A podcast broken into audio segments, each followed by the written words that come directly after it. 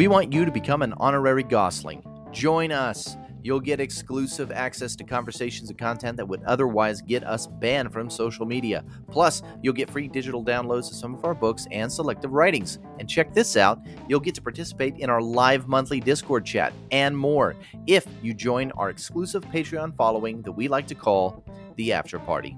It only costs $5 a month, which is basically a cup of coffee, and it helps us make the show better. We love you guys and can't wait to see you there. Become an honorary Gosslings at patreon.com forward slash the Gosslings and sign up today. When I was a teenager, kind of a rebellious teenager, um, I played around with a Ouija board by myself. I was convinced that other people were pushing it. Like when I would see it, like I'm like, this doesn't really work. And I also wanted to see if something was on the other side. Your YouTube feed is crap.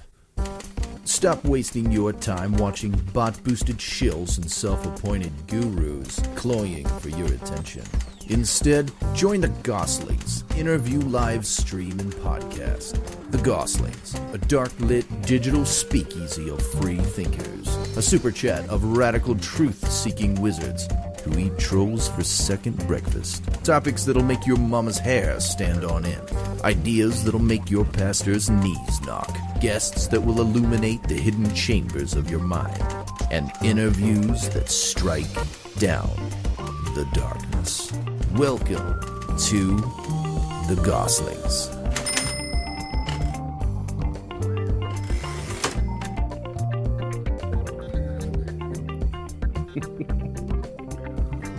What's up, everyone? I'm Jonathan, I'm Nick. and we are the Gosslings. Welcome. And we have an awesome spooky stream for you guys today. Spooky stream. Yeah. I like that. yeah, yeah. Why don't you tell us about it, Nick? oh, yeah, it's going to be great. We have uh, a couple of paranormal investigators who have uh, a lot of experience in this type of thing that were gracious enough to offer us their time for our Halloween episode to talk about the paranormal. Yeah. Uh, it's going to be really great. Um, first, uh, we are going to uh, go through our obligatories.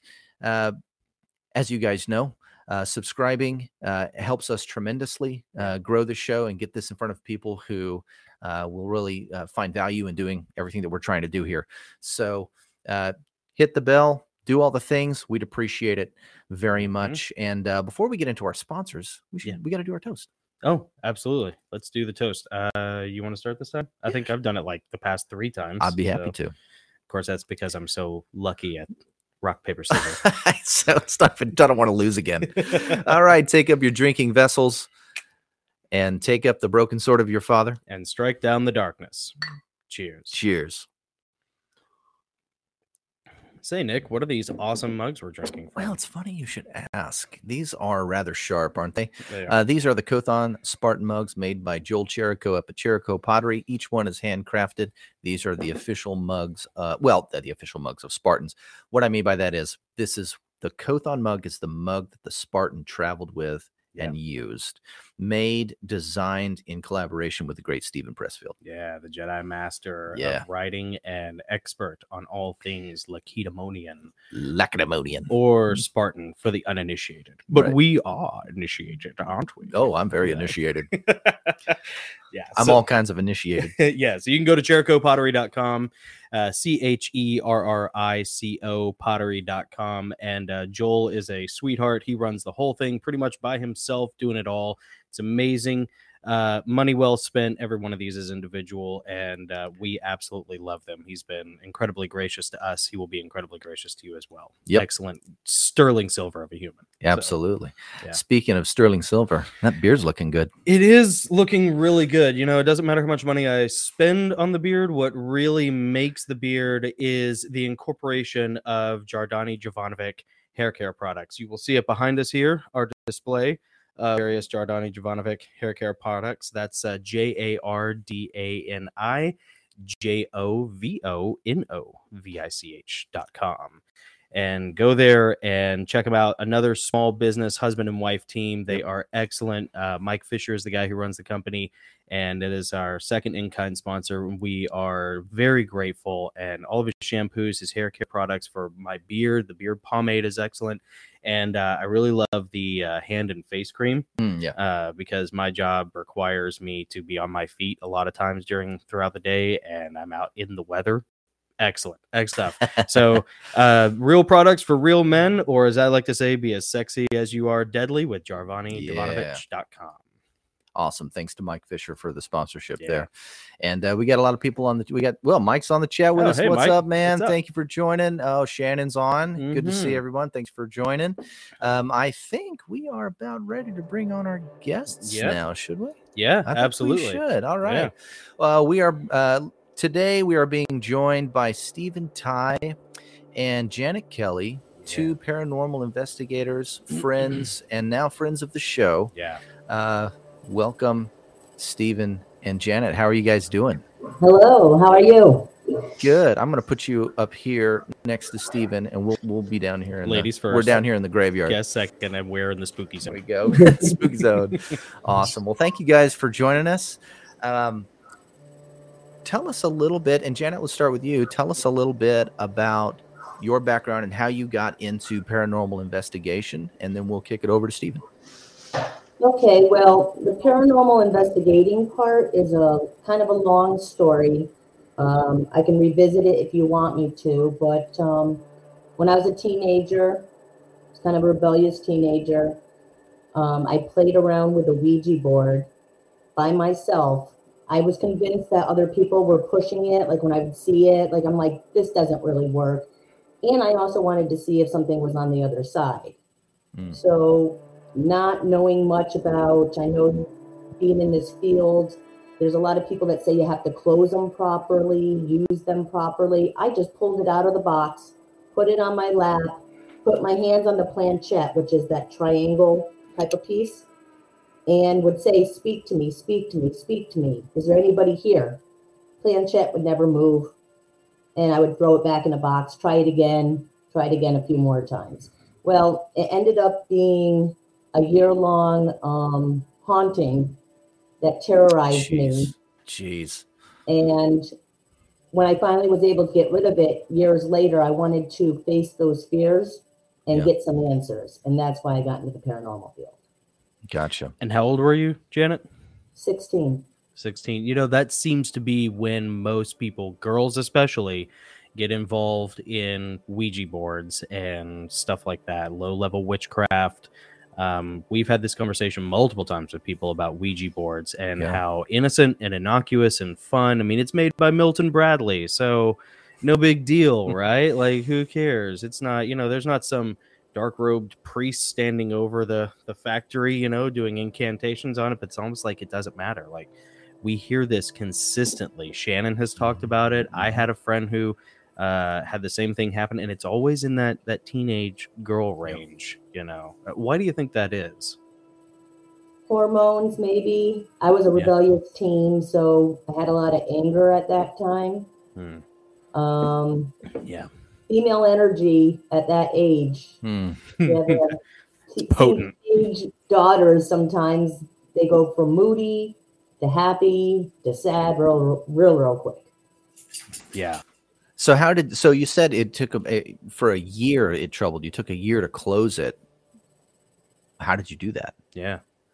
well it the activity didn't happen every day it was sporadic and it started off with scratching over the head of my bed. I had my bed in a corner two walls and i would hear scratching and i was i just said must be mice. You know we had mice in the house from time to time.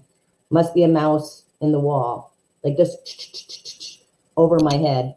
And then it progressed to turning off lights come back in the lights were back on. Oh, it only it like kind of made sure that no one else was home at the time. So it Mhm.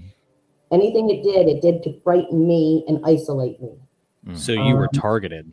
i was targeted well i brought it in i invited Yeah. it so it Mm. probably said here i am You know, that's interesting. That's one thing people don't talk about is the isolated, targeted nature of it. That it's smart enough, whatever it is, to know that no one's going to believe you if you're there by yourself. Yeah, Yeah. and uh, Vicky Joy uh, Anderson, who wrote the book um, uh, "They Only Come Out at Night," Yeah. uh, she has a chapter in her book uh, about threshold covenants. Oh yeah, with vampires. those, with those entities. Yeah, the vampiric covenant, Uh-huh. uh, same type of thing. We're going to be talking to her on January first. She's going to be going into that a little more. So scratching on the ceiling Oof. like it was a, a mouse. Yeah, in like a little scratchy noise like above my head. Didn't really think much of it. I would um when I my bedroom was right off the kitchen. So and my brother's bedroom was over the garage and it was a staircase going up. So I would see his light was on on the staircase and I'm a little OCD. I turn it off, go into the other room, come back on, come back in, and the light would be back on.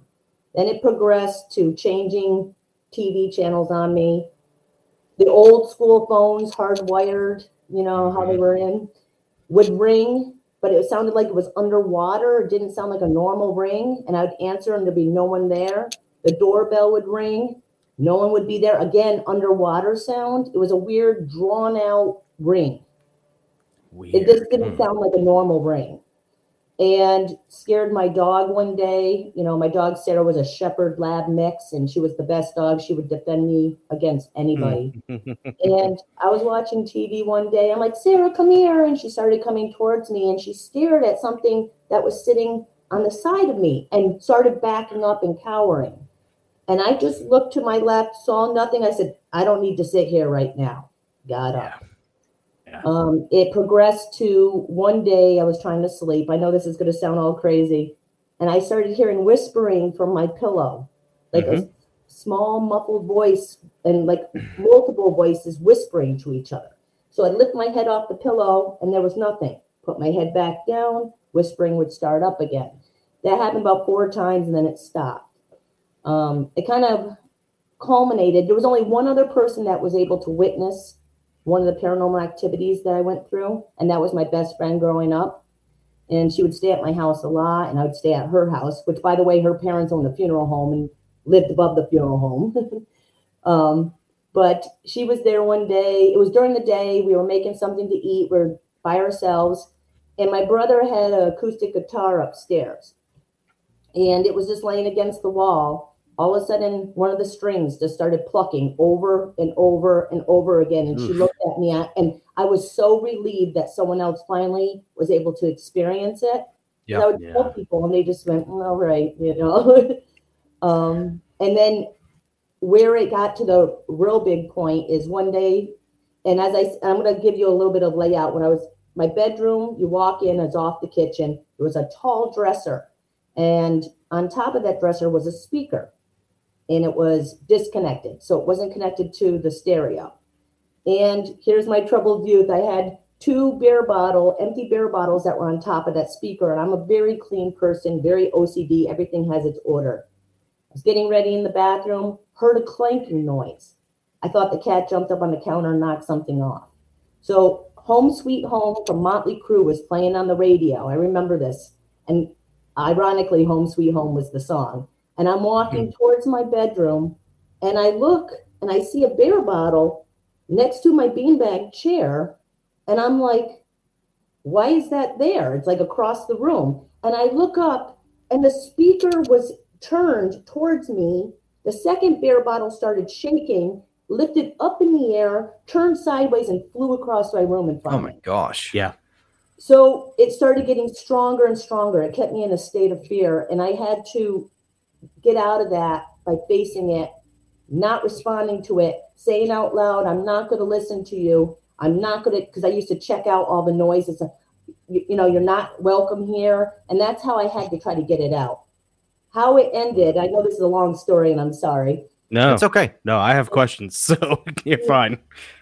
how it kind of ended and I knew it left was right above my bed. I had a picture that I drew for an art um, contest and a fair, and it was of a stallion. And it was in a frame picture with glass, and it was right above my bed. And I'm a very sound sleeper, so I don't turn. I just turn back and forth, but I don't really flop around the bed much. And it was right above my pillows. One morning, I wake up and my nose is pressed against the wall. I never sleep against the wall. So I Whoa. turn over And that picture that was hanging there for I don't know how long had smashed on my pillow, and all the glass was where my head would have been.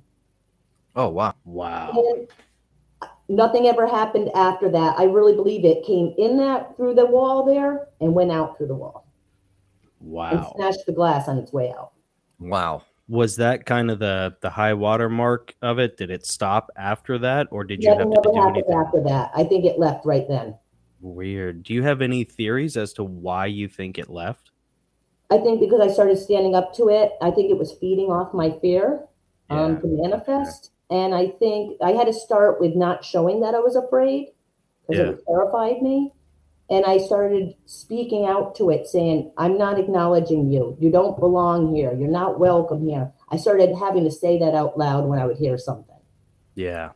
Wow. You know, for people who are skeptical, uh, and we are not skeptical when it comes to this kind No. of stuff in the No. sense that we know these things really do happen. Yeah. And we are believers in the paranormal. Being Christians, you pretty much have to be. Yeah. Um, and especially if you're biblical, you know, and, and so I say this from a friendly place, but what do you say to people? Because we always end up getting, you know, some sort of comment like this. What do you say to people who are like, oh, you know, either you're just, you know, you're making stuff up or you're schizophrenic or does your family have any history of mental illness? Like, you know, those Yeah. are always like the standard issue questions. Because one of the things that we always encounter is um, modern pharmakia, uh, which is esoteric magic um, and uh, modern medicine and psychology want to do away, and even churches. The church is a big one. We talked about this with Gabriel Bello not too long ago. Yeah. The church wants to do away with, they want to rule out anything supernatural and just put it in this little psychology box. Right. Mental illness box. Yeah. So, you know, I assume no history of schizophrenia. I assume no major head trauma. Well, I her, her friend heard the guitar string plucking. right? Yeah. Yeah. And my dog responded to it as well. Yeah. Yeah. Yeah. Man. Yeah. That's Um, that's intense. you know, I'm not here to convince anybody. It's just my story, and that's the Yep. reason why I got into the paranormal. Gotcha. Wow. And Well, so you were 16 when all of this happened, 16 to 17. And then um, how did you meet Stephen? Um, we were on the same, well, we are on the same ghost hunting team. It's not really active right now, but um, that's how we met. We were on the same investigative team. Interesting. So you were already doing this on your own when you and Stephen connected uh, in the team. Yes, I was even in another group before, but my um, my group members, two were in New Jersey, one was in Long Island, um, another one was in Pennsylvania. So it was very hard, and I'm from New York, so it was very hard to always get together and do that. Of sure. stuff. Yeah. Yeah. What advice, uh, and Stephen, we got a ton of questions for you too, man. Um, but for Janet, what advice would you give to anyone watching this who maybe has daughters or who is younger or who just has an interest in this sort of thing or thinks it's just kind of innocent fun? I would warn them: be very careful. You're playing with the unknown. Yep. Um, it's not a joke. You don't know what you're letting in. Um, and I would really say, and I know that I have a lot of friends in the paranormal field that use Ouija boards and say they have no issue. I would say stay away from it 100%. Yeah. Yep. Yeah. Yep. Awesome. Stephen Ty, The glad man. you're here, man. Thank you for uh, joining us. Tell us a little bit about your background and how you got into uh, paranormal investigation. Well, first off, I'm so glad uh, you started off with Janet. or it's going to be far more interesting. And I have your uh, Jordania Jovanic. I can't pronounce Oh, it. right Jordani. Jovanovic. I can see my hair is getting a little. I'm telling you, man, it'll sort you out. You So, won't be uh, disappointed. yeah, my, mine's far less interesting. I'm kind of more of a technical guy, and I kind of think of things from the point of, uh, you know, uh, the theories of ghost and also uh, theories of uh, fourth dimension and dimensions and things like that. And, and I can talk to you later about how I think that plays in. But my experience at a young age, probably I only had two.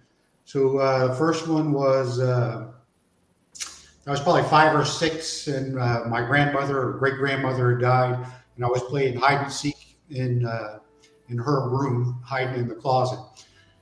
And as a kid, of course, I still can't, you know, fathom this in my head, but it felt like these hands grabbed my shoulders and were pulling me back into the abyss. Whoa. And uh, it scared me to the point where I still remember it today. And I'm getting up there a little long in the tooth.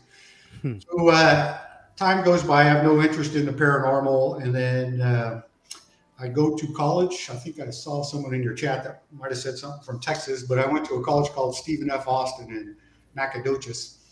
And uh, that is known as the oldest town in Texas. And there are many things about hauntings there. So I went to a frat party during Rush Week, uh, probably my second year there, and uh, one of the houses was supposed to be haunted. And I was using the restroom above this room that's supposed to be haunted, and uh, I hear this loud banging on the window. So kind of freaks me out. I run out and grab the, or first off, I just stopped, looked out the window, tried to investigate, and uh, there were no branches hitting, and there was no place for anyone to stand to do that. So I thought, well, that was strange, and then it started doing it again. And I'm not talking about like tap, tap, tap. I'm talking about bang, bang, bang. so uh, at that point, I ran out, grabbed the uh, guy, and said, "You got to come in here." And then, of course, I never did it again. So I remember that because there were pictures of like a play, and there was like an extra ghost when they took a picture of the play going on. So those were really only my only two. And so uh, I spent about uh, 21 years in the military, and I started watching some of the TV shows. And I was like, I wonder if there's anything into that. So after I retired, I kind of uh, started poking around. I had taken a job up in uh, New York in the Buffalo area and uh, joined up with kind of one group, and that led me to meet some people that actually owned uh, haunted places. And uh, I would say, if any of your fans have a Facebook page, if they were to look at Iron Island Museum, uh, they often post EVPs, and they're not trying to talk. They'll have regular conversations, and you'll hear the voices come in, and they'll actually play those. Very haunted place. Um, the uh, that led me to another group that kind of did big events, and so we would have uh, some of the uh, TV show stars coming in and investigate some of the more well-known haunted locations in the Buffalo area, but we would expand out to, to like Gettysburg and, and other locations. Yeah. Um, those were ones where usually, especially on Halloween, you know, we might have a bunch of TV stars that you can investigate with and uh, uh, charge some money. And so a lot of all mine, when there's money charged, is always going back to uh, restore the place, to the foundation, um, to uh, veterans societies. There might be times uh, where the state can't afford to fix a bathroom uh, at a lighthouse, so we'll hold an event and give them the money so that they can on their own like fix things. So I'm kind of charitable in that way uh, when I want to help people out. Uh, we've done some stuff uh, at Lord Baltimore Hotel. I've been there twice. Big place. We had like over 100 guests, I'd say, or around 100. And uh, all that money uh, went to buying the homeless coats just before winter. So anything, when somebody calls me up and says, uh, we want to hold something and there's something that's uh, worth giving to, then I usually drive or fly up there and help those people out. Yeah. Um, so since then, out of all those things, that was 15 to 20 years ago. I'm losing track of time, but I've been doing it so long that I definitely know things go bump in the night. So uh, whether they're spiritual or not spiritual or a combination, um, I've definitely seen some things in there that have kind of convinced me. And I think maybe later uh, we've even sent you a few ideas. Yeah. So uh, there's another uh, thing. I don't know if we're going to play any clips from it tonight. It's, it would be something I would suggest because uh, if you, any again, you guys got a YouTube or something like that, I would look up Brad B R A D Progler P R O G L E R. So I helped uh, in a video that he did. It's about 25 minutes. Uh, where he has caught paranormal activity off of his uh, Nest cams and stuff like that. Hmm. We wanted to create a uh, a movie. He did. Uh, I was uh, fortunate to take a small part of it towards the end, uh, where they had all these different experts come on and try and tell the story from you know layman's point of view. What do you see here? Can you explain this? You have uh, guys that work with Michael Jackson that are audio experts, uh, Mhm.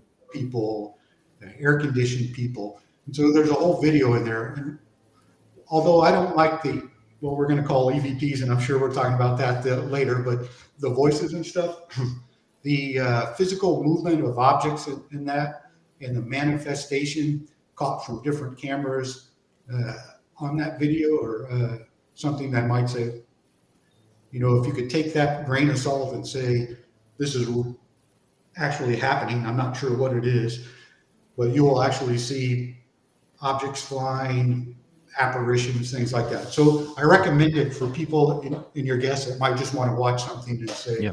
hey, is this something that isn't like a TV show or anything like that? And what was the name of it again? Uh, the guy's name is Brad Progler, P R O G L E R. And the name of that little documentary is called uh, Lights Out, I think. Lights Out. I think is that the one? Did you send me that early on when we first started emailing? Because I remember watching that documentary. It happens like in a vape shop that was Yeah. in a exactly. unit in a rent. It was in a like a strip Yeah. yeah, on the end of a strip, and they just couldn't. Nobody that particular unit just couldn't keep a business in it. Oh, we have those all the time around here. Yeah, there's a couple places like that Yeah. here in this town. Yeah, that's pretty common. Yeah. but nobody ever talks about why uh, hmm they can't keep business there. But it's like, and we've talked about this before. It's like certain houses. Yeah. There are certain houses that just cannot They keep a tenant. rotate. Yeah, yeah, Yeah. Like every few years, the house will go up for Yeah. sale again. And Yeah, and there's uh, all kinds of theories that go behind it, whether it's the type of land it's on, whether there's running water, maybe electrical lines close by. Mhm. And so all those things we're kind of looking at from a paranormal investigator kind of thing Mhm. to see like what, what would cause something to, to come. And then you have the traditional ones like this place used to be a funeral parlor. So yeah. Mm. or, or there were if there was a massacre here, like Lizzie Borden's house or something like that. That Mhm. if there are spirits, uh, something that would keep something around. You know, um, one of our one of our uh, uh, patrons and actually the founder of Jordan. Uh, Giordani Jovanovic. Jovanovic. It's hard for me to say for some reason. Mike Fisher just asked a question. He wanted to know if uh, either of you have seen orbs or moving lights. It sounds like you have. Can you guys talk about that a little bit? yeah, I, I wish I would have sent it to you. I couldn't find it. Excuse me a second. I have this uh, great one. Uh, we had just done uh, some naval ships off in uh, Buffalo Harbor, and then I went to the uh, uh, Iron Island Museum in Buffalo that I was speaking of. So I was kind of doing multiple locations. One was an event, and the other was a private investigation. So uh, the private one, uh, and I'm not a huge orb fan, but uh, when it happened, I was able to contact the museum and tell them the time that this incident happened, and they were able to provide me the uh, video footage because I didn't have any cameras pointed that way. But what we saw was from the corner of the building, this orb come flying down, and it was self-illuminating. So it went over a uh, a display case that they have, and it lit it up, and then it shot around, and I had like a half a deflated ball on a table. It went right to the ball. The ball flies off the table and rolls to my foot. Oh, You know, And, uh, I wish I would have remembered that one to send to you guys because it's kind of cool to me. Well, that's a that's a common thread I'm picking up between you and uh, your stories and Janet's stories. And you know, one thing that is the physicality of it. One thing that people, you know, always talk about, you know, just in like layman's terms when they're people are speaking about ghosts or the supernatural is like, oh, you can't be afraid of them. They won't, you know, they can't interact. They can't touch you. They can't hurt you. But here we have one, two personal stories, and then now a third one from you. So one from each of you in your in your childhood, and then now a third one with the ball of like, no, they do interact with the physical world. Yeah, I, I've been on uh, two events and uh, outside of Buffalo. I can't remember the name of the place. But uh, it's a man or a manor that they've opened up, and on two occasions, um, we've had a guest be scratched. Yeah. So we see someone grab and say, "Oh, something's burning." And we take them into a bathroom or something, turn on the lights, and we see uh, scratch marks on them. So Man. That, that does happen on occasion. Man, that's Not crazy. not that often. Maybe I've seen that twice, maybe three times in 18 years. So it's not an everyday occurrence. Gotcha. Do you have any theories behind why that is? Either you or Janet. Theories on why it doesn't happen that often. or just why does it why does it happen at all? Because it seems like it's a pretty rare thing. Both of you guys have experienced it and then as steven says it seems like it's happened maybe a few times in nearly 20 years. So it seems kind of a rarity uh, that people would be physically harmed by you know a paranormal entity a ghost something like that. Do you have any theories as to why that would happen in the first place I'll let Stephen go on this one. Yeah, no. So I, I, I'm at a loss. I can, in my head, I can say, well, uh, there, I guess there's two schools of thought. One is if you accept that there are spirits, uh, then there's two things. So one could be that person was angry in life, and so they might act out against somebody. So that's one theory. Another theory is uh, maybe you're uh, dealing with something that's uh, not as friendly and uh, maybe was never human before. So, uh, without going too deep into that, I'm not saying those are my theories. I'm saying that those are probably the two reasons people use to try and explain why did this person just get scratched. Yep. And another thing that uh, that usually causes that is what we call uh, uh, basically antagonizing spirits. So you'll see a lot of people that'll come in. There's one particular show that uh, uh, really rages against whatever might be in there. And so, as a person uh, that might want to go see what this is and see what this is about, uh, one suggestion I would have is not to taunt anything that might be there because it might reply. yeah Noted. you climb into the cage with the tiger it's your fault if you get scratched that's you right. know? It doesn't Um, really get physical, doesn't necessarily always in an aggressive manner. I was at Knickerbocker Hotel in Pennsylvania and I had someone put their hand through my hair, oh wow but it wasn't in a mean way. yeah I think it was just like, hey, I'm here. really Yeah, Yeah. not not everything is perfect. Aggressive, yeah. yeah Interesting. Do you think it takes an exceptional amount of spiritual force or energy or residual life force to be able to, for a spirit to be able to do that? Or is that just a random thing? Or is there some other metric for trying to figure out, you know, why that happens? I have a theory that it takes a lot of energy. I think it takes time to even build up to answer our questions. I don't know if these are spirits that have been passed on for a longer time and they've learned how to manipulate this environment, um, or if it's just that they've been storing energy up to be able to do that. I'm not sure. Yeah. Hmm. Stephen, what about you? Yeah, I, I think uh, well, a lot of the things I've seen where uh, there's manifestations, physical objects being moving, uh, to me seem to be near uh, a source of power. And so um I'll give you an example of the vape shop, and this is my theory on that. So it is in the corner, and right behind it, all the power lines connect. So the electromagnetic field that comes off, Yep. where that is, can be fueling.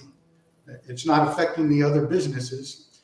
Uh, we can't find any history of deaths or anything that occurred in a regular old strip mall, but something that's feeding that they can use to manifest. And so people used to use uh, a long time ago what they called a uh, an EMF pump, uh, and so uh, they would take this device that would purposely pump out electromagnetic waves in order to hopefully that a ghost could use it to manifest. Like an amplifier. Correct. Okay. so um, it's not great for other types of investigations because once there's a large field of that energy coming out, might be great in theory if that helps something manifest, but you're not going to be able to use any equipment uh, or other devices or anything like that because the room is going to be filled with it, and there are um, more than theories. Uh, I think this would be science that if you're in a a large electromagnetic field, you can start to get dizzy and affects people differently. So people might start seeing and hearing things because they're being There. bombarded by it. So uh, I don't use it that much. Uh, I have uh, in the past where, um, say, like there's a barn or something on part of the property, and I'll put it in there to stir up the barn, but I'm not in the barn. I'm in the house part. And then when I go to there, I'll turn it off and then, uh, uh, you know, see if I catch anything. So in, in those cases, like it worked. So I have a, uh, my first video called I'm a giddy schoolgirl because the camera's facing me and I'm pointing and you can hear these boots walking above me in the barn. Oh wow. And then we also caught a shadow figure on video. That Really? Mm. Mm, I want to get to shadow figures uh, here in a minute. But one thing I like about your theory, and this is going to sound stupid, you guys know how I am about technology. I like your theory about how um, electric fields, magnetic fields, are kind of like this uh, conduit, or it kind of connects somehow the the two realms, if you want to use that terminology, where we have the natural realm and then there's a supernatural realm or the normal and the paranormal but it seems like the magnetic fields It bridges the it- para. yeah it thins that the- veil the Yeah. magnetic frequency somehow thins the veil for some of these entities to manifest here and the reason i like that is because i have a bone to pick with technology and you look at the direction it's going and just how plugged in they want people to be into the metaverse eventually Mhm. you know when you think about neuralink Yeah. Or when you think about the metaverse you think about CERN and what they're doing Yeah. you know and uh, their weird rituals that they do. yeah, I mean, Yeah. it's you know, it- you we might get in a situation where because of all of that, people are going to start to have things they cannot explain. Yeah. It'll be like Uh, fringe all over. again. Yeah, they'll be experiencing they can't explain. Anyway, that's my theory, and uh, that's why I like your theory. So that's just a theory. Yeah, a theory. I, I, I even like it at uh, night too. Although um, Janet will attest too that this stuff happens all day long. So I'm just as comfortable with the lights on in the middle of the day investigating a place as I am at night with all the lights off. There's Really? benefits for the night, but I also think of uh, the ionosphere. Um, in the daytime, with the sun, it's kind of compressed and the ions are slower to move and then at night it expands into less level. So I know I'm getting into some crazy stuff there, but it allows more free movement of, of this type of stuff. So uh, I'm, I'm, not, because I'm not sensitive, I'm not a psychic, I don't talk with people. Um, what happens is uh, if somebody says, Hey, I'm experiencing some stuff, then I will go there and see if I can document it. And I will go and tell the person, I'm not going to pass it on. I'm not going to be able to do it, but I will tell you if you think you're crazy or not, because look what I found. So uh, you might want to go to people that uh, maybe uh, have experience in that field if you're trying to do something else, because that, that's out of my realm. I don't even try to pretend that I could do something like that or I have the ability to do something like that. But I do have the ability to run a camera I do have the ability to run an audio recorder. I do have the ability to set up some electronic equipment to see if it goes off, things like that. Cool. Wow. But it's What kind of is your- when he's talking about EMFs. So you you're looking at a child's room with a TV, with gaming system, with their Mhm. tablet, with lighting. Um, who knows how that's affecting them just being around that much EMF all the time, too. Yeah. Ah, that's a good point. Mhm. Yeah. What about you, Janet? When it comes to orbs, um, have you like what has been some of your experiences encountering orbs, and how is that type of entity different in its activity than, say, like a shadow person? I know obviously they're they're completely different to to, to, experience, but what is that? How is that activity different? Well, as far as orbs, I'm not a big orb person either. i a lot of people that know I'm an investigator will show me pictures and say, "Oh, look at this! I took a picture and and look at these spots on the picture." I don't know if it's dust. I don't know if it is a bug on the lens. I mean, there's so many things. I have witnessed at Pennhurst Asylum. I had a laser grid out, and that laser grid puts like these pinpoint dots everywhere, so you can see if a shadow walks by or not mm-hmm. and it was it's green and it's kind of hard on the eyes the green but the whole wall in the pennhurst asylum basement was green dots and one of the dots was jumping around like this and my friend and i i said terry do you see that I, we thought it was a bug maybe in the light like Mhm. playing around because if it's hitting the certain lasers in a certain way and it wasn't it was actually mimicking one of the laser grid point lights and hopping around. Hmm. Now, how is that different than a shadow person? I don't know if it's just a different manifestation of the same type of spirit. I don't know how many manifestations they can go through, be it shadow person, be it full body apparition, be it an orb, be it smoke. Um, I've seen whirling smoke before too. Like, I don't know if all spirits can do that or if there are different types of spirits. Yeah. Interesting. That's actually kind of tied into one of Mike's questions. He's asking me, uh, is it possible that there are different ranks of demonic spirits and have different strengths and powers connected good to them? question. And also, if spirits have been there throughout a family's history or passed down from parent to child, or I would tag onto that and say, are they maybe more location based? You want to get this one, Stephen? Start off. Well, uh, I can't speak to the demonic part. There are people, in fact, just two weeks ago, we were at a place where there was a uh, Catholic bishop that uh, played some of the exorcisms and stuff that uh, he's been in, which is quite frightening when you listen to it. Um, but I leave that up to people that study that, uh, understand the differences. And unfortunately, uh, I'm not going to be able to answer demonic stuff because it's not my field. I'm really, uh, I know that it, I believe that it exists. Uh, if you believe in God, I would think you would have to believe in the devil. So, Yeah.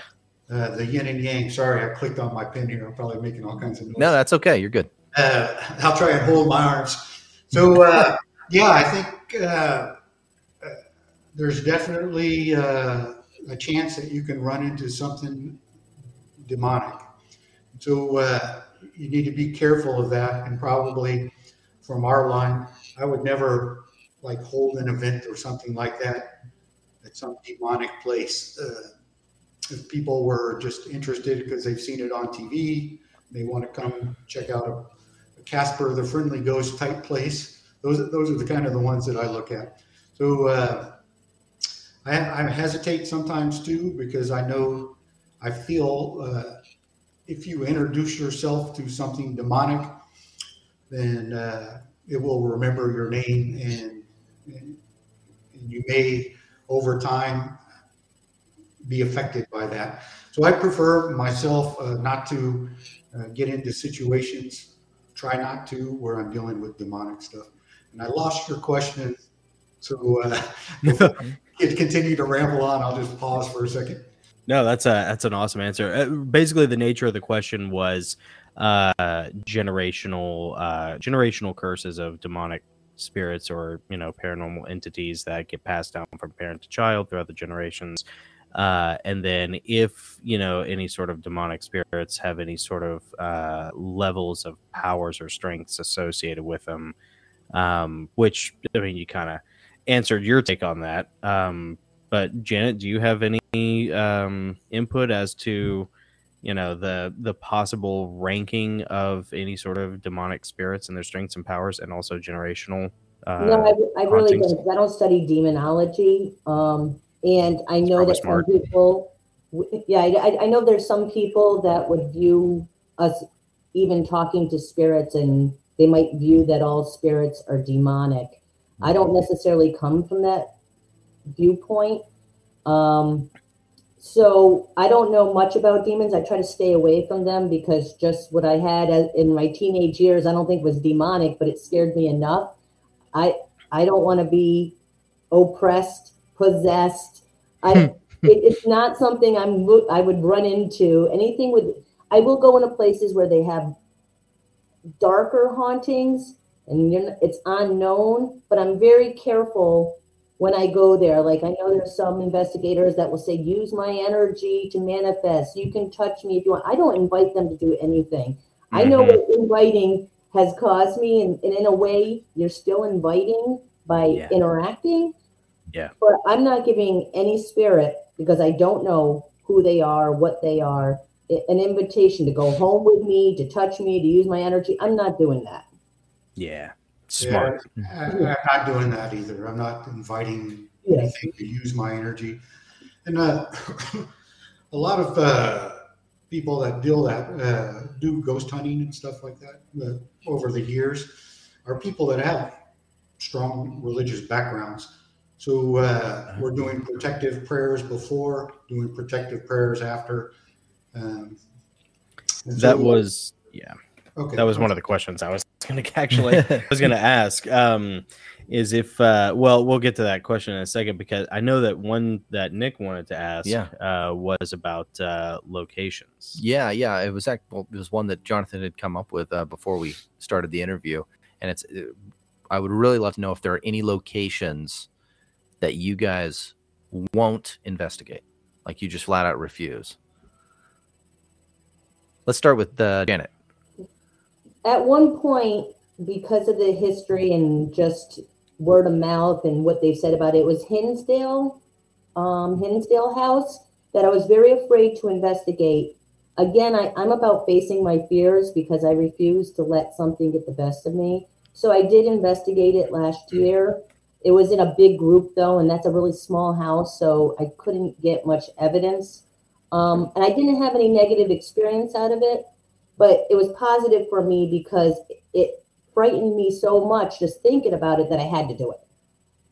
Mm, Get over it. Yeah. Sure. um, I I don't know offhand of any places that I wouldn't investigate. I mean, if there was a information that was demonic and definitely demonic, I may stay way far away from that. But Really? Yeah. What about you, Stephen? Well, I have gone to a couple places that have been a little dark. But the thing is, when I've gone to them, I've been with professionals that have been doing this for 20, 40 years that are religious. And like I said, we try and take precautions and we're not, you know, saying prayers before or after. Uh, we're not uh, taunting anything in there to try and make anything violent. Uh, it could be just as simple uh, today that we're just sitting here talking right now, and if I was running this recorder, if this place was haunted, I might start getting voices responding just to Interesting. general conversation. And I'm not even trying to stir anything up. I don't do that in my house because I don't uh, like to do things where I live. you don't want to know. I don't want to know. Yeah. Have you? Do you guys uh, think that? But I've uh, sorry, I've been to the Hinsdale House before. It's uh, been in the uh, newspaper since the 1970s. It's in New York, in a little town out in the middle of nowhere, on about seven acres. That was a uh, former stagecoach stop, and there were some people that were killing people at the stagecoach stop and throwing them in the water and burying them in different places. And so in the 70s, although when we think of exorcism, it's usually a person, in my opinion, you should probably be focused on a person that might be possessed. They actually did a cleansing slash exorcism of the house. So my experience there, I spent three days there. I slept there. uh, I lived there. Um, I had uh, some voices that seemed to be kind of mocking me, uh, almost in a fun way. Things playing with me, but I did not uh, experience anything that said like "get out" or "die" or "I'm Satan" or or, any recordings like that. So it was uh, for me. It was an experience, especially when you get to stay in one place for three days. Uh, you know, you get more chance of things to happen. And so uh, that, that was my experience. But going in, I knew the history. So there's some trepidation when, you know, before you go into a place like that. Uh, I went into a place called uh, the Horsefly Chronicle House. And so there was a, a guy, I think he's a YouTuber and a podcaster. He's written some books and he believes he was pulled from hell kind of in some level and that uh, he's being haunted. So he has a modern house, and that that is what's causing the haunting in his place. I got a few hours in there. I didn't come across anything, so I had no evidence at the end of it. But uh, I don't want to discount him because I know he's got a whole uh, thing going off of this. Uh, but that didn't make me not nervous knowing there's some place called the Horsefly Chronicle House. uh, where's a third? You know, I'm a little bit nervous, honestly, with this vape shop. Uh, really? Because yeah. I'm not quite sure what it is yet. Not ready to put the stamp on demonic, but uh, or is it poltergeist? Because we haven't really talked about the different types of hauntings. Have you been back since the documentary was made? I, I have. Uh, in fact, I sent you something that happened recently. Yeah. The uh, and I have some other stuff, but I can't play that because uh, I might do another documentary myself. I have some people that are interested in uh, putting up another documentary with some more evidence and more voices and stuff like that. Yeah. So I can't, I wasn't able to share that with you, but I get a little sneak preview with that. So, uh, if I'm yeah. not sure how we can hear the voices or whatnot. But uh, that's uh, my quick plug, and I promise that that'll be it. so, uh, a friend of mine, uh, so I'm a retired uh, intel officer from the Army. Uh, I've worked for the Defense Intelligence Agency, and uh, now I provide support for counterterrorism. For, so you're used to listening to people, basically. so, so, given that background, I've run into other people, and so in fact how we came across is a good friend of mine who had a relative, and I, uh, he has a podcast, and that's how, how we got together. So that left me with another special agent, with another retired special agent that uh, are involved in some filming and stuff. So they called me up the other day and say, "Hey, we want to do like a pilot." And so we picked out a couple places, uh, Myrtles Plantation in Louisiana, this place for a, a pilot in South Carolina, and uh, probably a place in New York next after that. And so this thing is going to be called Paranormal Intelligent Investigations. And it's not because we're more intelligent, it's just because we all have intelligence as agents and officers of gotcha. intel business. So it's cool. kind of a play on that. So I'd like to, uh, it's hard, right? Because everyone says, is that real? Is that real? And it's kind of, uh, you know, uh, oh, way to at least for us to say we have a little bit of bona fides. We've had clearances with the government. We've we've worked we've deployed to all these terrorist locations and stuff like that. So we're not going to try and fool you. We'll get something or we won't, or we will. We're, it's not going to be a TV show for entertainment. It's going to be more like a documentary. So that's um, coming, but not till maybe January. Okay. Thanksgiving and Christmas. okay. Uh, when uh, when it comes time, where can people find that? Will it be like on TV? Will it be streaming? Will it be on YouTube?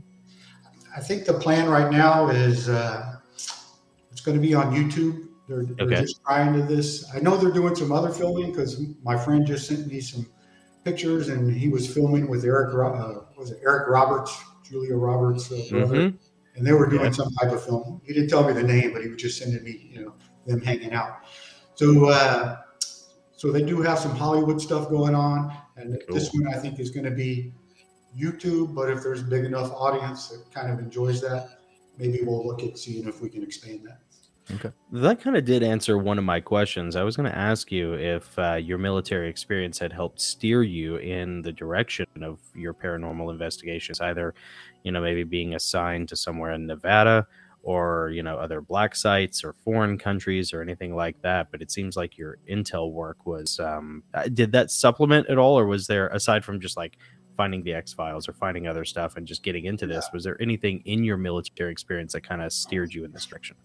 I think I can say, uh, yeah. So uh, I speak three other languages besides English uh, Arabic, Spanish, German. Okay. So I'll get into some places where I might use the language if I'm doing something internationally.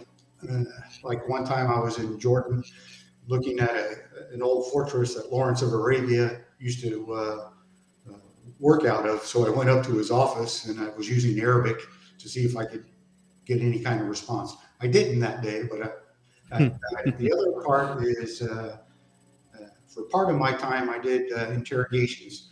So sometimes I've tried to word things or something that I might use in an interrogation, even a law enforcement type interrogation or an intelligence mm-hmm. type, and, and, try to word something that way to get a, re, a response other than yeah. direct, like yes, no. So those might be two incidences, but for the most part, uh, I would say no, other than it taught me how to use a computer, uh, things like that, that I can use now to listen to audio and blow it up and all the great things you do with podcasting and all that. Yeah, yeah. Um, how do you approach? So you kind of talked about this a little bit as far as like praying beforehand or afterwards, but like, is how do you approach rituals involving hauntings? Uh, one of my questions was going to be, do they help or hurt your investigation? They seem to help.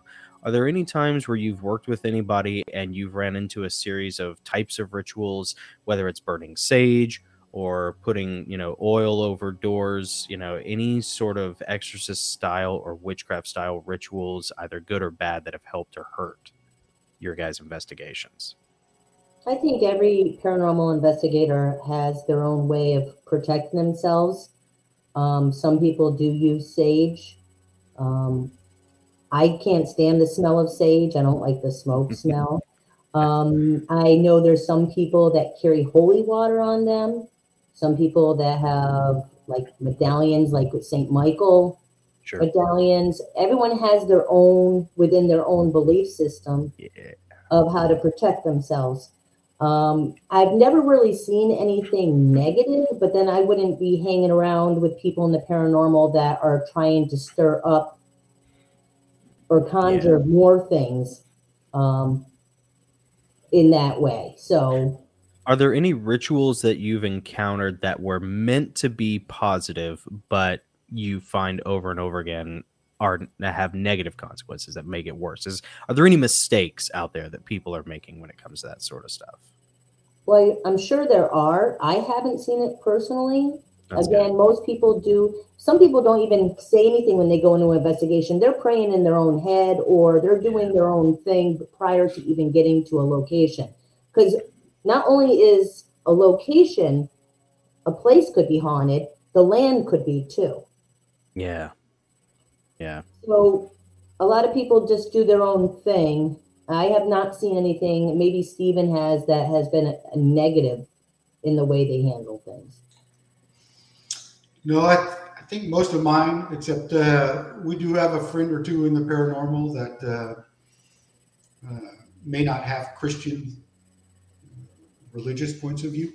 Mm-hmm. So uh, those those people might have different rituals.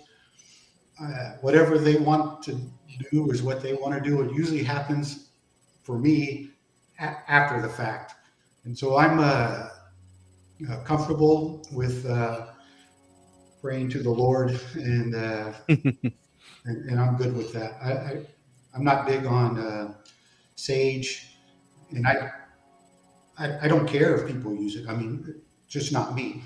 Uh, yeah. But the uh, I don't think I've seen it negatively affect. I, I mean, we usually don't do a ritual before. We might say a prayer uh, to Jesus and say, "Protect us," and, and things like that. Uh, but uh, that, that's about it. And I've never had a, that I know of an investigation ruined because we, we prayed before and after. Yeah, good. Um, I bring it up because uh, one, one of our uh, patrons, Shannon, uh, I think it was Shannon who had mentioned um, that she was a witch. She was a, a, lesbian witch for a while, and then mm. she got saved. And Uh, but she had a lot of paranormal stuff, and Mhm. and we hear this repeatedly that her experiences, many other people's experiences, including mine and Nick's, Yeah. as far as dreams go, that when you encounter paranormal things or what you think might be alien abductions or something supernatural, you know, really there's power in the name. Yeah. And when you start saying Jesus' name as a defensive measure, uh, it seems to have a pretty positive effect. Um, when things, you know, start to get kind of aggressive.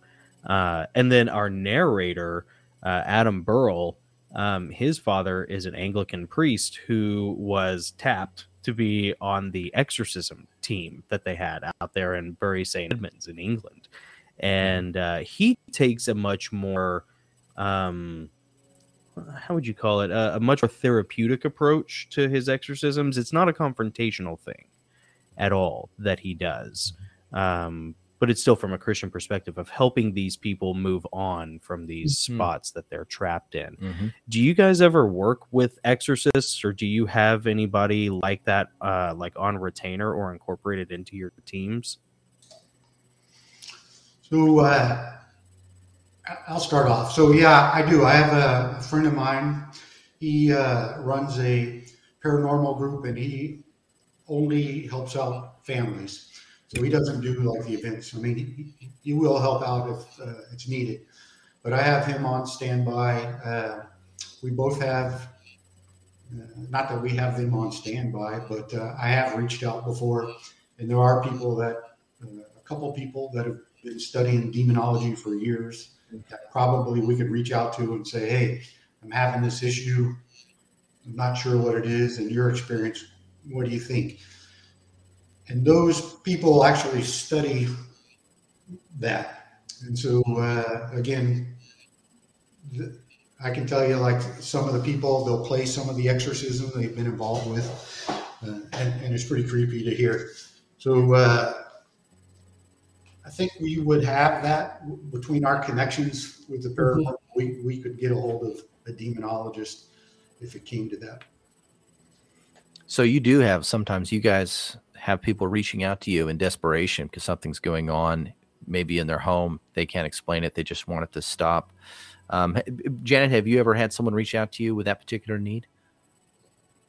I have a lot of coworkers that will say, My house is haunted. And I'll be like, Why do you say that? Mhm. But I don't have a lot of people asking me to investigate their house. I usually do not like doing residences only because you can stir up a lot more by doing an investigation in someone's house. And I don't want to be responsible for creating even worse activity. These people have to live in this house, they may have children. I am not going to even think that I could possibly. There are some people that probably can move on spirits. I don't move on spirits. If a spirit says pray for us, I will pray for them. But I don't want to bring more trouble to a person's house. So I usually just do major locations, asylums, Yeah. prisons, those type of places because I don't want to be I really don't want to be responsible for Yeah. somebody else's stuff. oh yeah, well, I mean, you've encountered firsthand just how aggressive these things can manifest and, and torment someone Yeah, early on when all this started. Uh, that makes Yes, and I want to. I do want to like hint on. I know back before when Stephen was saying about provoking, um, that there are some people that provoke in the field. I don't Mm. just not provoke because to act, you know, that it'll cause more issues. I also look at it as if these people are really stuck. If there is a segment of these spirits or whatever they are that are stuck and they can't move on, I do not want to make them feel worse. I mean, can you imagine a bunch of people coming in and asking you a ton of questions, wanting you to be like a trick pony? Can you knock on this wall? Can Sure. you answer Yeah. us? How old are you? When did you die? I mean, some of these people may be tormented on the other side. I'm not about to make them feel worse. So I have that empathy for the spirit field in the world. Um, just not to aggravate them because they may be tormented in their themselves. Yeah, that, Yeah. that makes sense. What is your guys' ultimate objective for uh, this kind of thing? Is it just to do research and catalog, or is it to uh, help spirits move on? What is your primary goal in what you're doing? Mine is more just trying to find some answers, like why are they stuck here? Who are they? Um, and I and the more I'm in this field, the more questions I have than answers. Um, it's more of a Right. curiosity than anything. I do not have an objective. I do not. I'm not really media savvy. I don't have the goal. I would love to be able to help them more. So when I when I saw um, an exorcist once, I asked what could I do to help because I don't want to move them past. He said just pray for them. Yeah, yeah, that's So- awesome advice. And I have had spirits ask, pray for me, pray for me. Really? Yeah, I've had that several times. I did get out a lot too, but pray for me. I've been thanked when I said, you know, if I, because I'm not a psychic or a medium, I don't Yeah. move past. So one group, this was a residence locally. I thought it was going to be kind of like chill, but it was kind of crazy. But Really? the spirits were actually saying up, up, like they wanted to go up. And so the person that was leading this investigation had a friend who's a psychic medium who was going to move them on but wasn't with us. Told them, "We'll bring this woman back to help you move on," and they actually answered, "Thank you." Wow. Yeah. It really is just people then. Get out and pray for me. And Yeah. thank you. well, yeah, exactly. lot, by the way. But you know that's that's really interesting though because a lot of a lot of people, a lot of Christians think that whatever's on the other side, it's either angels or it's demonic. You Yeah. know, and they don't entertain the uh, the idea that it might there might be other types of they might even be stuck human entities or something like that. Yeah. Uh, and I'm not saying one way or the other. I'm just saying why would an angel need your prayer? Right. Why would a demon ask for your prayer right. Yeah. uh, if they know there's no chance of going up? Yeah. Uh, it's just an interesting thought. You know, Yeah. it's something to entertain. Something that I'm inter- I'm thinking about it right now. I, I that thought has never occurred to me before. Uh, this has been a great conversation. Yeah. There's there's one theory I have, and it's just a, in the back of my head about some maybe why they're not moving on. And this is I might be totally wrong. I'm wondering if some of these spirits have come from a Christian background, and when they pass on, they're so afraid of who they were or what they have done that they're afraid of judgment, so they don't move past that. hmm I mean, it's Yeah. just a theory. Like, what if they're afraid of judgment? Yeah. What if they don't think they're good enough, Yeah, you know, to make it to the next place and they just stay there? That was always my theory with the Heavenly Realms novels when the demons, who were like the cannon fodder of the fallen angels, you know, is that really they were just like tormented spirits whose fear or anger or negative emotion kept them separated from God and kept them kind of trapped here. Yeah. But so I, I don't know how true that was. It was Mm. just it worked It's within the interesting thought. cosmology of of a novel series. But yeah, know, yeah. but I don't know how much it translates into reality. Stephen, what about you? Um, what is your objective uh, with your paranormal investigations? Um, it used to be early on. Um, is there anything? Do things really go bump in the night, or is this TV show crazy? Um, as I found that out, I think it's almost like uh, UFOs today. You know, everyone's kind of recognizing that there's something out there. We don't know what it is, but it's being captured on camera. So I think there's plenty out there that might show from thousands of people that are doing this, uh, capturing stuff, and especially with social media today, putting things on camera, that eventually it's going to be kind of mainstream to Mhm. at least accept something happens. Uh. If we pull away the religious part from it for a minute, I think we can say something unexplained happened. It'd be like an unidentified thing. I don't know why this Yeah. book just flew across the, the room. There's no reason for it that, that makes any sense. And so uh, I would say now I would think more. I just, I'm going to uh, agree with Janet too. I, I've only done a few um, private places, and and I know groups that specialize in that, and good, they're good groups. But for me, I have a full time job. Even today, even though we've had COVID and I haven't done it in a while, I might fly to different countries. So I, I don't have time to marry myself to someone that's having an issue. So once you take on a private case, just because you go in on day one, you, you're actually their subject matter expert. So every time something happens, you're kind of tied to uh, this family, in my opinion. And so I will help out a friend every once in a while if it's like a personal friend. But I'll get emails and they'll say like, "Hey, I'm, I'm having this uh, experience. Can you check it out?" And because I'm networked, I know who in that town I would choose to uh, do that. And then I would say, "Call this," or I might call the group myself and you know on DM and say, "Hey, can you talk to this person?" And so just like uh, your guests are looking at us like we're kooks. Uh, when we go out and investigate places too, uh, we traditionally, especially for home things, we're we're worried about that. You know, Yeah. get this email, I've got this stuff going on. We're trying to figure out, and this might come out too, where uh, I've had some quite a bit of uh, interrogation training and neural reflexes in the eyes and stuff like that. So when I'm having these interviews, uh, helps me determine from neurolinguistics whether it's something they're fabricating in their head or or they're actually at least visually seeing this. And and so there are times that I would be like, I wouldn't recommend this case because Yeah.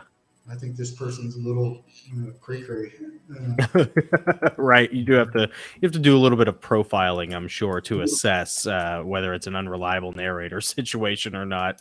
So And I bet the- those friends of mine that specialize in that, it's an extensive interview.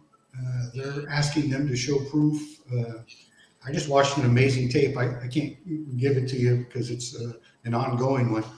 But this guy's got a, uh, a camera because he's worried about the paranormal activity in his house. And you just catch this creepy shadow thing looking around and walking on Really? the Hey, the so- creepy ones are like that type of guy is sending some type of evidence to that investigator yeah that they can look at and go, okay, maybe there's something more. So what we would recommend is if a family, in my opinion, was feeling like their house was haunted or stuff, you know, self-document that stuff, and and then you're going to get a better chance that a paranormal team that's really good anyway will take the time because nobody gets paid for this. This is not a profession unless you're on TV and getting paid. Uh, so they're taking their time out. They're buying their own equipment. They're coming. They they really do want to help uh, Yeah. these groups, but uh, but if they had to take on a million people that said, uh, uh, you know, please tell me you take Venmo donations because I if I were in your I would never do this for free. I mean, you're far more charitable than I am. Steve.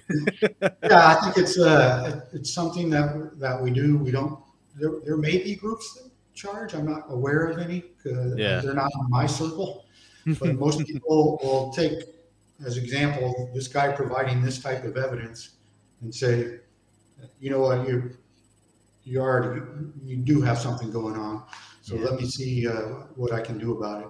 And they uh, But- Yeah, but have- for events, we do charge, but that money goes towards either restoration of the place or Yeah. for different charities. charitable causes. Yeah. Yeah. Man, that's so awesome. Um, well, and I imagine people probably lean on you guys pretty heavily uh, when they're reaching out to you because a lot of people get, you know, paranoid uh, or they feel Sure. insecure about sure, it. Sure. You know, and it's like, man, I don't know if I'm crazy or if there really is like a demon in my TV. Yeah. You know, and and there probably is, by the way, ladies and gentlemen. Like the TV was It's put there- definitely in your smartphone. yeah, yeah, yeah. That dude, I, I really do. I think so. Like there there was a little conspiracy theory about like a little a little diode in the TV that creates like a little miniature black hole, you know, that like lets demonic energy out. I yeah, it's one of like the weirder, sillier Or theories. sucks out all of your virtue. but like yeah, I really do kind of believe that, man. Like one in every household, Yeah. you know. Um, so yeah, I could see I could see how people would re- really kind of lean on you guys pretty heavily as like, you know, the Indiana Jones of their or the Obi Wan Kenobi of their awful Yeah.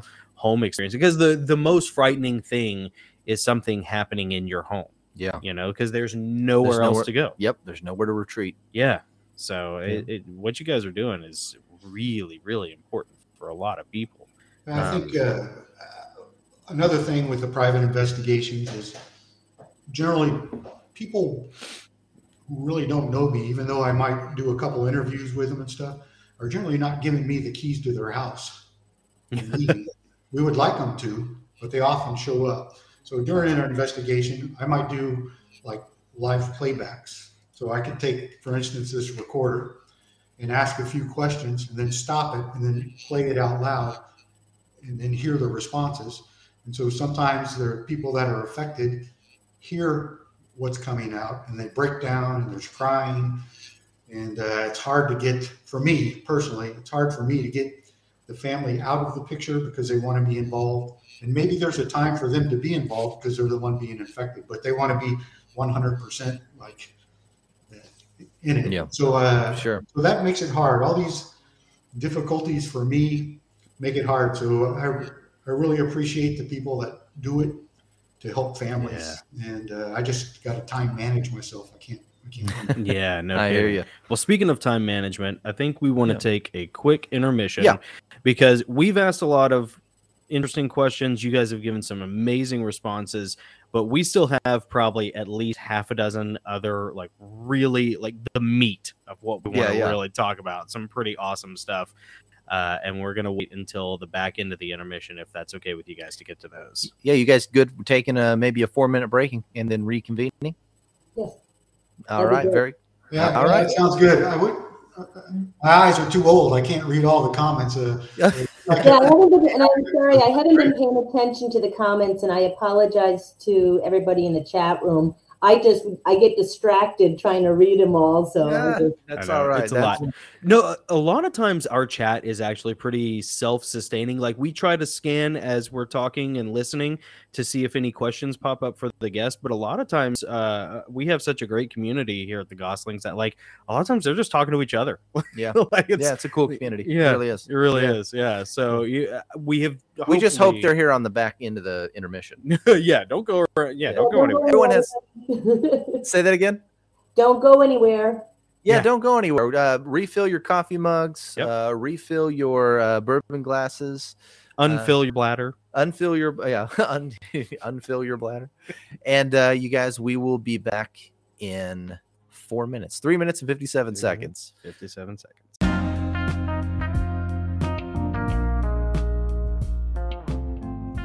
Well, that's it for this episode, guys. We would love it if you tell your friends about the show, maybe leave us a good review, and also consider becoming an honorary Gossling.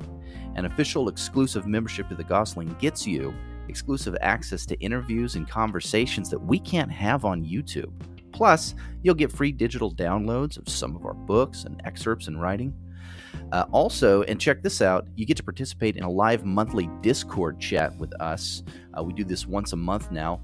Um, all this plus more if you join our community on Patreon for just $5 a month.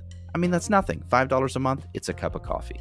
So go to patreon.com forward slash the Gosslings and sign up today. Thanks for listening. Now go forth and strike down the darkness.